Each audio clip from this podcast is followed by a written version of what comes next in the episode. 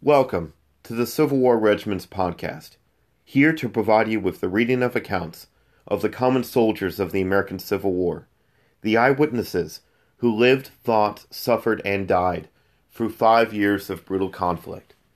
It is my hope that the reading of these accounts will make history come alive for you and offer a better understanding of daily life during the American Civil War.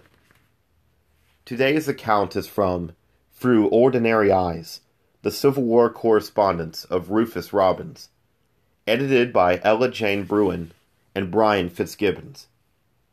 An older recruit at 31 years of age, Rufus Robbins enlisted in the 7th Massachusetts Volunteer Infantry Regiment in 1861. Robbins was very close to his family, who would send him many gifts, and he was very descriptive and articulate in his letters, explaining daily army life to his loved ones. In the following letter to his parents, Robbins thanks them for some new clothes and voices his concerns for life back home. Unfortunately, less than three months after he wrote this letter, Robbins would die of disease on January 7, 1863, at the age of 34. Here follows his letter. October 21st, 1862. Camp near Cherry Run, Maryland. Dear Father, I have had a good mail this morning. Three letters. Yours October 19th, Henry's October 12th, and one from Edwin, which I will send to you, and a Freeman, September 6th, containing the Cayenne. It is a cold, stormy morning, a northeaster, too cold to write a long letter, but we have got a good fire of rails in front of our tent and plenty of straw inside, so I think I can keep comfortable riding a little while. My undershirt and suspenders came this morning, and I am very much pleased with them. I want to know next time you write what they cost.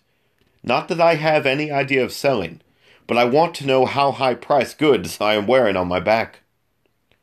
I put on my new frock coat, which I drew this morning. It is quite a pretty one, dark blue and pretty fine. Nine bright buttons in front. Buttons up high in the neck and sets well. Our clothing is coming a little at a time, but I think we shall get it all soon. I received the money today, so I believe I have received all the things which you have sent. I think Henry had better not send the boots at present. I will give him seasonable warning.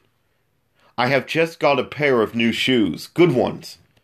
You may send the shirts along now, as soon as convenient. I am afraid mother is working too hard this fall.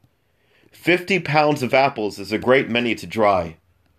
The three lines from mother in Henry's letter are worth much to me.